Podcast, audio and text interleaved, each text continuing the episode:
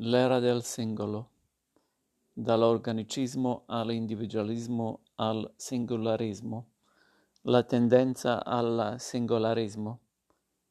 Constatiamo da qualche tempo nel nostro modo di vivere una tendenza che si estenderà probabilmente anche al futuro, nel bene e nel male, la quale però non sarà qui oggetto di giudizio. La chiameremo tendenza al singolarismo, singolarità, concetti e termini che saranno in seguito decostruiti e ricostruiti in varie fogge. Chiameremo l'era del singolo quella in cui tale tendenza nasce e si realizza, per iniziare a coglierne la configurazione storica e concettuale. In questo capitolo seguiremo un percorso che andrà dall'organicismo all'individualismo, al singolarismo, dove le nostre parole d'ordine saranno individualismo, autonomia, eguaglianza, felicità. Ma poiché questi concetti non prevedono contorni storici e ideologici netti e spaccati con l'accetta, fin qui l'uno, di lì l'altro, procederemo proponendo, lasciando e riprendendo gli argomenti. Lo scopo è di offrire una visione d'insieme del fenomeno del singolarismo, singolarità, che ne colga i tratti principali. Nei capitoli successivi enucleeremo gli aspetti specifici, alcuni già accennati qui, altri nuovi, e istituiremo collegamenti con altri fenomeni e altre tendenze della tarda modernità. Evitiamo di proposito il termine postmodernità per non darne una valutazione per, ma per proporne semplicemente una collocazione cronologica, al fine non di valutare ma nemmeno soltanto di descrivere, vogliamo invece capire che cosa stia succedendo in noi e attorno a noi e soltanto dopo aver bene o male capito chiederci se riteniamo opportuno lasciarci trascinare dalla corrente o opporvirsi e resistere agli aspetti che riterremmo non consoni per noi ora né per il mondo che co- vorremmo lasciare per i posteri e lontani nel tempo e che forse non dovrebbe essere necessariamente un mondo di mona- monadi solitarie, distribuite su mille piani e comunicanti a distanza la società dei singoli.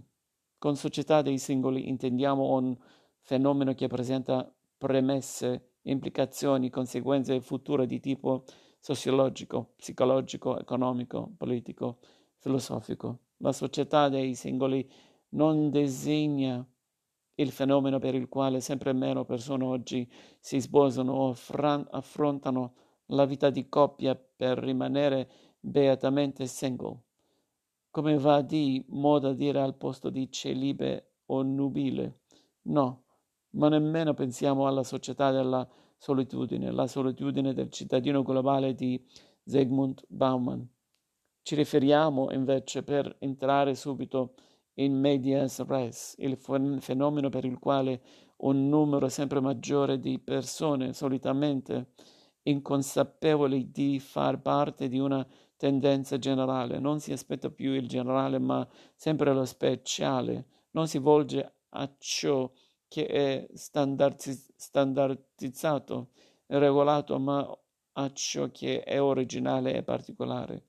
Non è interessato alla produzione di massa ma a ciò che è specifico e individuale.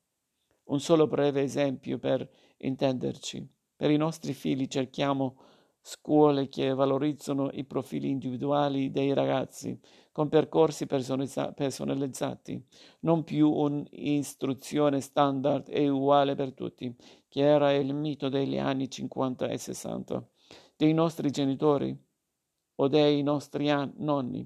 Vogliamo una formazione mirata che valorizzi i talenti, l'unicità e la singolarità de, de, di ognuno dei nostri rampolli.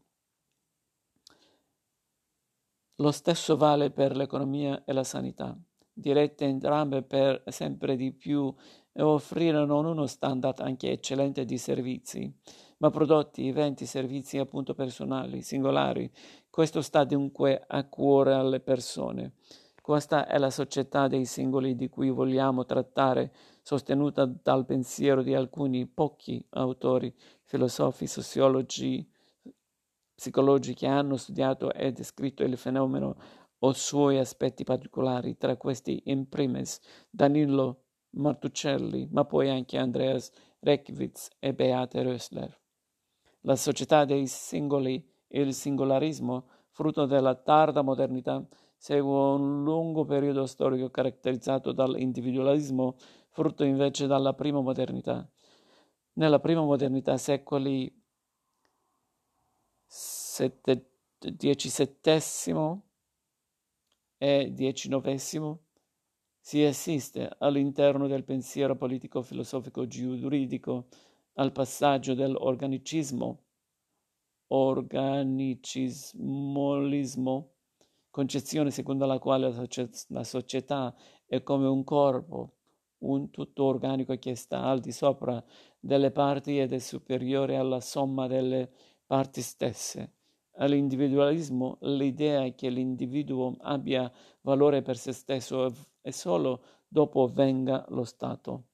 Nell'individualismo l'individuo viene considerato nella sua specificità culturale e sociale e nella sua differenza di genere, nasce in un contesto culturale, si forma in un rapporto dialettico, spesso antagonistico, che con esso non di rado richiede per la sua protezione la difesa di questo contesto culturale, ma rimane comunque nella sua individualità il punto di riferimento anche per la valutazione delle differenze culturali. La concezione individualistica, tra l'altro, ha sorretto alla nascita dei diritti dell'uomo ed è stato un cambiamento di tale portata da essere stato definito da Norberto Bobbio una rivoluzione copernicana. Nei tempi tardomoderni a noi vicini dei secoli XX e XXI assistiamo al passaggio dall'individualismo alla nascita di ciò che si inizia a conoscere e a chiamare società dei singoli, società delle singolarità, società singolarista. O semplicemente singolarismo. O anche singolarità, usati talvolta come sinonimi, una esaltazione non più soltanto delle somiglianze che hanno portato alla rivendicazione dell'eguaglianza nel corpo dello sviluppo dell'individualismo, non più soltanto delle differenze fenomeno emerso già alla fine degli anni 60 del Novecento con i movimenti dei neri, delle donne, dei omosessuali, ma anche e soprattutto delle specificità individuali, una sorta di messa in scena, detto all'estremo del singolo in quanto singolo con i suoi bisogni personali unici singolari. Siamo di fronte a una nuova rivoluzione copernicana